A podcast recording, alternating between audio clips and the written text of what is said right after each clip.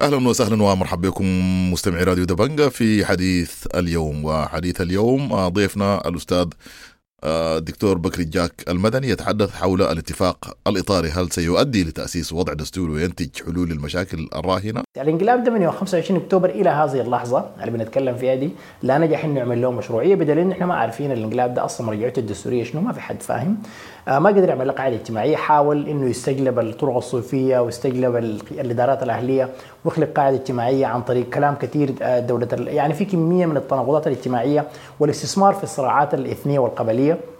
عن طريق قبلنة السياسة وتسييس القبيلة كله ما نجح ما عنده برنامج لأنه البرهان الأحمد تيلا المجموعة دي ما عندهم ما عندهم تصور لإدارة الدولة. بعدين أصلا أنت جاي في أعتاب في أعقاب 30 سنة شمولية بتاع تصورات عن عن العالم وإنقاذ البشرية. ما ما في شيء بيتقال في في الفضاء السياسي السوداني في الموضوع ده.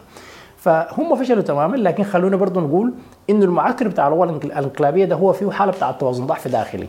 المعسكر ده ما علاقة برجل واحد، عنده مصالح متضاربة متناقضه، في بعض المستويات المصالح دي بتتطابق وفي مستويات أخرى المصالح دي ممكن تتناقض. دي دي دي, دي حتة مهمة جدا وهم كده كمجموعة مع بعض برضه ما قدروا يأسسوا لهم نظام سياسي جديد. الفضاء الآخر بتاع المعسكر بتاع التغيير لأنه أنا ممكن أسمي ده المعسكر الواقف ضد عملية التغيير السياسي في البلد، المعسكر بتاع التغيير اللي هدف فيه القوى السياسية من أحزاب ونقابات ورجال مقاومة وقوة حية وفاعلة والغالبية العظمى من الناس الفاعلين فيه ما أعضاء لا في أحزاب لا في لجان ولا في لجان مقاومة. دي اللي هم جماعة السودانيين اللي قاعدين يطلعوا بأحلام وتطلعات بالحق في الحياة الكريمة في المواطنة المتساوية في المستقبل دولة مدنية.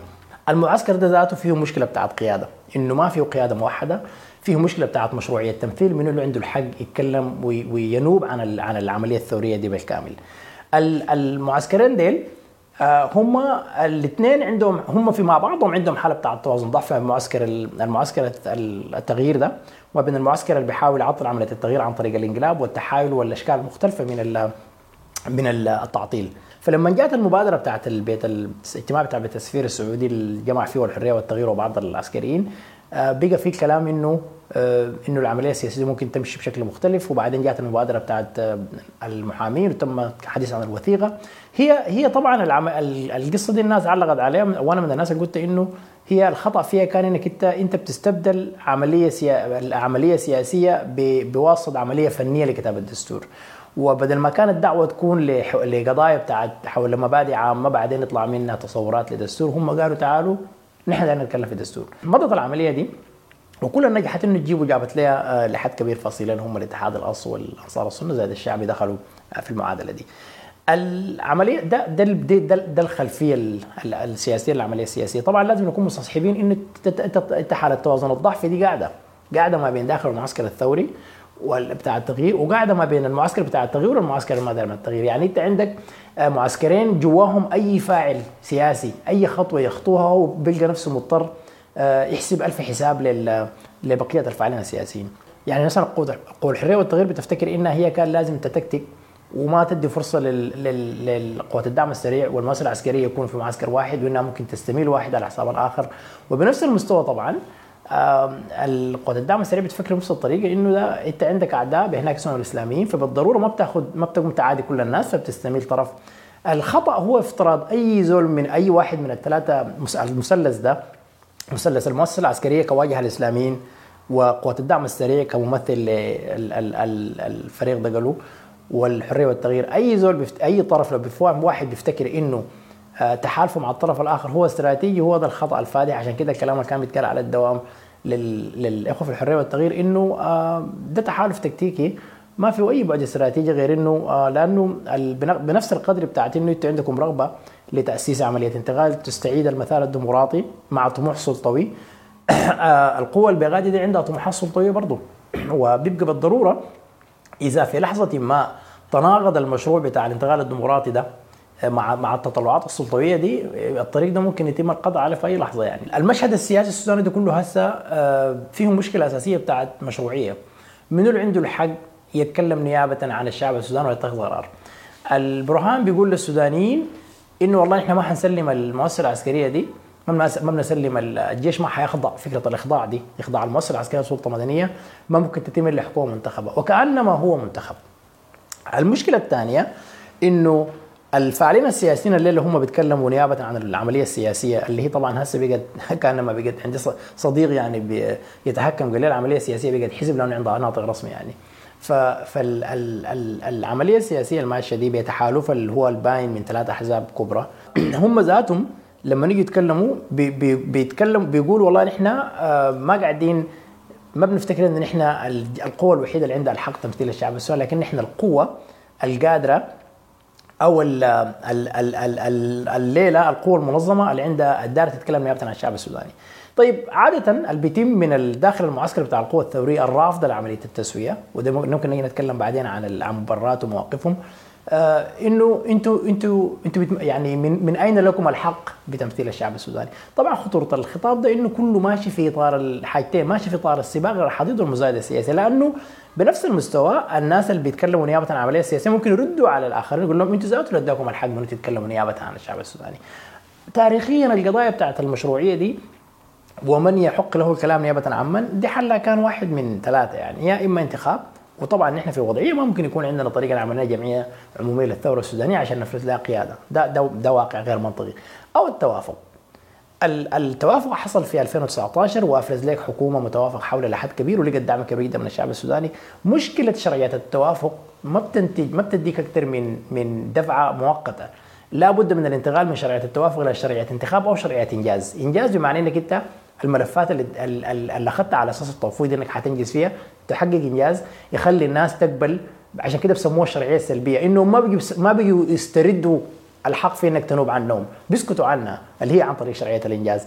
لكن لما أنت تعجز في إنك أنت تقدم الوعود وده اللي حصل في الحكومة إنها ما قدرت تعمل إنجاز في ملف التفكيك التمكينة والعدالة الانتقالية. كان في شوية شعارات إعلامية في موضوع تفكيك التمكين تحول لسينما سينما كده يوم خميس لكن الواقع العملي المادي في الولايات وفي مناطق ثانية ما الناس ما كانت شايفة حاجة. طيب لما يكون في أكثر من طرف بيدعوا الزعم بالتمثيل الفيصل الوحيد هو هو المزايدة الأخلاقية دي. يعني هسه بتلقى معسكر بيتكلم عن إنه ده ده معسكر الحكمة والعقل والمنطق وده بحاول ينقذ البلد لأنه في حالة غيره حنمشي في عملية سياسية لأن دي السكة الوحيدة اللي وقف هذا النزيف. بيرد لهم بغادي المجموعه بتفتكر إنها هي آه عندها الحق بالزعم بالتمثيل نيابة عن القوى الثورية بانه إنه ده الطريق اللي بيجيب آه أي عملية سياسية وما بتنتج ده, ده التكرار المكرر وتجربه المجرب ونحن اللي عندنا نحن اللي بنمثل القوى الثورية بشكل كامل. ده فيما يتعلق بمشروعية الاتفاق، طيب الاتفاق ده بالشروط بتاعة المنطقة منطق الأشياء ومنطق حالة توازن الضعف الموجودة الليلة آه ما في شيء بخلي أي عاقل يعتقد إنه توازن الضعف بتاع 2019 أو القوة الماشيه تعمل الاتفاق ده الليلة هي أكثر قوة من القوة من الحرية والتغيير والسند والزخم الجماهيري اللي كان وراها بعد عملية فضل الإعتصام بعد 30 يونيو. ما في أي عاقل بيعتقد الكلام ده. ليه خطأين؟ واحد آه المجموعة بتاعت الحرية والتغيير اللي كان بتفاوض آه واحدة من الأخطاء التكتيكية والإستراتيجية اللي ارتكبتها إنها هي عاملت مع العملية السياسية دي كمقابل موضوعي للحراك الثوري. بمعنى إنه إذا بدأ بدأ التفاوض في عملية سياسية لم يعد هنالك ضرورة لتصعيد الثور طبعا ده كان خطأ استراتيجي وتكتيكي وما زال خطأ بالمناسبة لأنه أنت لما تعاين للعوامل بتاعت الضغط المتاحه لأي طرف المكون الحاكم ده التحالف الانقلابي من من بقايا من سلام جوبا زايد آه، قوات الدعم السريع زايد العساكر هم هم هم مصادر قوتهم وضع اليد والسلاح ومفاتيح جهاز الدولة. مش؟ انت كقوة ثورية ولا قوة دارت تفاوض مصادر قوتك شنو غير هي شوية الحراك الجماهيري القاعد اللي حد كبير بيعبر عنه وجدان الشعب السوداني زائد بعض المعسكر الخارجي. ما كل المعسكر الخارجي ده داعم العملية بتاعت الانتقاد لأنه حريص على الديمقراطية. وبالمقابل الناس اللي قاعدين في الحراك الثوري افتكروا إنه والله هو الحراك الجماهيري عن طريق الإضراب والعصيان المدني والمواكب هو الوسيلة الوحيدة لإنك تحقق الأهداف بتاعت التغيير. دي واحدة من ال من الثنائيات الغريبة الما مبررة اللي قاعدة تحصل في المشهد السياسي. إذا مشينا خطوة آه الاتفاق ده بشكله ده قد ينتج وثيقة دستورية. وقد ينتج آه آه شكل من أشكال الترتيبات السياسية الجديدة. ولكن ما في منطق بخلينا نفترض إنه ما حيكون آه، أضعف من الوضعية القبليه لأنه هسه الناس اللي بيطعنوا في شرعية الاتفاق الإطاري وشرعية العملية السياسية بيقولوا إنه يا أخي إذا أصلا في زول قاعد إذا في جهة بغادي دارت فوضك عشان تصل معك لحلول. أقلها مفترض تثبت ما يسمى بحسن النوايا إطلاق سراح المعتقلين وقف البلاغات البلاغات الكيدية. إطلاق سراح الشباب لجان المقاومه المعتقلين في جرائم تم تأليفها. ده ده ده ذاته لو تم كان بي بيدي ثقة للناس المعارضين للعملية السياسية في إنه فعلا أنت تفاوضك ده ممكن ينتج حلول مش؟ لكن لأنه نحن قاعدين في وضعية معقدة. المعسكر اللي بيغادر اسمه القوى الإنقلابية ده ذاته ما في زول واحد مسيطر. أنا ما أفتكر برهان هو هو عنده عنده سيطرة كاملة ولا أفتكر دقلو عنده سيطرة كاملة بل بالعكس أنا بفتكر السودان ده غد غد ولا العهد إنه ممكن يجي فيه زول يكون عنده قدرة يسيطر على بالكامل أفضل قوة عن طريق السلاح ممكن تطلع في السودان ده حكومتها حدا من الشارعين لسكة حديد. باقي السودان ده ما بتقدر خليك خليك الخرطوم ده تقدر تحكمه فأنت اللي بيخلي القصة دي ما تمشي بالشكل ده لأنه أنت الجهة اللي بتفاوض فيك وبتفتكر إنها دار هسه في لما انتهت توصيات فيك التمكين وتقرأ التوصيات اللي هي بتلقاها فعل الآتي فعل الآتي تكوين ما من شأنه آه، تفكيك. كلها هي عبارة عن عن غايات وامنيات ما عندها آليات، الآليات دي إنه أنت في زول يعني إحنا عندنا تجربة شفناها أيام الانقلاب. تم اتخاذ قرارات باسم مجلس السيادة. من ضمنها حل مجالس إدارة الجامعات. لما جامعه الخرطوم طعنوا في القرار ده ومشوا المحكمة. المحكمة قالت لهم أصلا ما في قرار طلع من مجلس السيادة. فقلنا لهم إذا افترضنا جدلا عملت لكم وثيقة دستورية بنصوص مثالية. وقلت لكم رئيس وزراء بنصف قدرات بقدرات نصف إله. أنتوا حتنفذوا الكلام في الاتفاق ده كيف عن طريق جهاز الدولة المتهالك اللي إحنا عارفينه وشايفين لحد وين هو ما عنده قدرة يعمل ألف باء ثاء أنا بتكلم عن جهاز الدولة الخدمه العامة بتكلم عن الجهاز الشرطي بتكلم عن القصة بتاعت التجنيب بتكلم عن عن الحالة بتاعت التخدع اللي حصلت في بنية السلطة دي على كل المستويات. ما في زول عنده إجابة. والأخطر في الموضوع ده إنك أنت لو مشيت في هذه العملية وما عندك شرعية توافقية لأنه ما حتجيب شرعية توافقية. هسه الكلام اللي بيتم عن طريق المؤتمرات اللي حيتم للعداله الانتقالية ما حيجيب بعض الناس حيدي الاتفاق اجابه اجابه فنية. والله في عدد كبير من الناس. أهو اتفاقيه التمكين شاركوا 100 كويس الشعب السوداني فيه 43 مليون.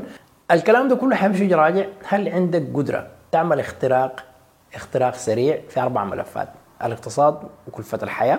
هل عندك عندك قدرة تعمل اختراق في الملف الأمني والإحساس الناس بالأمان في بيوتهم؟ الكلام ده في كل مكان. هل عندك قدرة تعمل اختراق في المساله بتاعت الاحتقانات الاثنيه والموت اللي بيتم اللي بيحصل في دارفور في جنوب كردفان في النيل الأزرق في الشرق إذا الأربع ملفات دي ما عندك قدرة تعمل فيها اختراقات سريعة. في ظرف آه، أربعة خمسة شهور. الشرعية بتاعت الصمت دي اللي هو السودانيين حيدوك لها لأنهم عشمانين في أي شيء. ما هي واحدة من واحدة من أكبر المشاكل في الدنيا دي اسمها إنت إنت ممكن ممكن تخلي البناء الإنسان عنده عنده قدرة مبالغ فيها على إنه يتصالح مع أي قبح. والسودانيين دل وصلوا مرحلة من الصبر والتصالح مع الضنك. البلد فيها مجاعه حقيقية.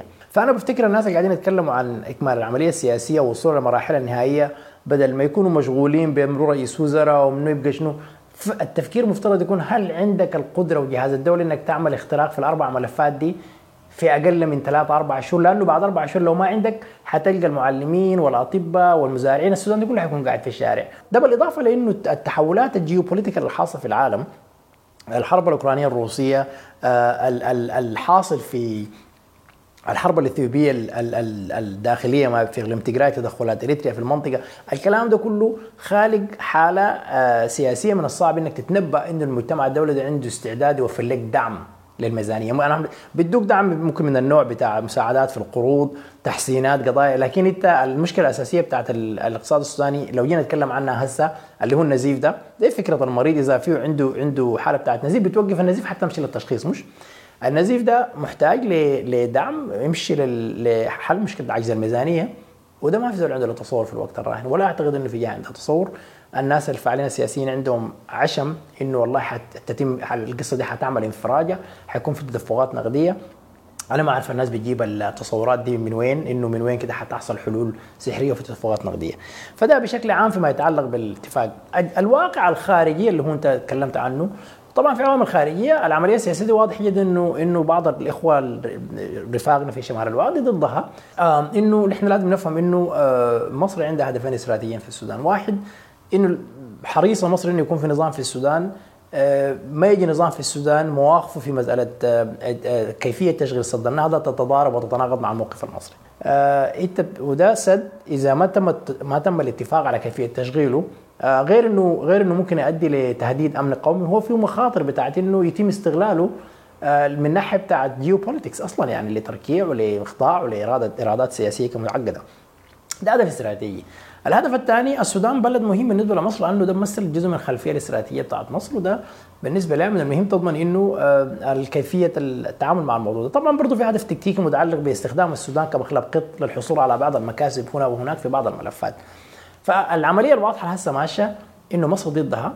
مقابل ده في الضغط الجاي من الإدارة الأمريكية زائد المجموعة الرباعية الإمارات السعودية انجلترا في إنه العملية السياسية تمضي. وكل واحد عنده مصلحة. أمريكا حريصة جدا إنه الوجود الروسي في في السودان ده يتم تصفيته. ده المشهد بشكل عام في تقديري فيما يتعلق بالاتفاق والمتوقع من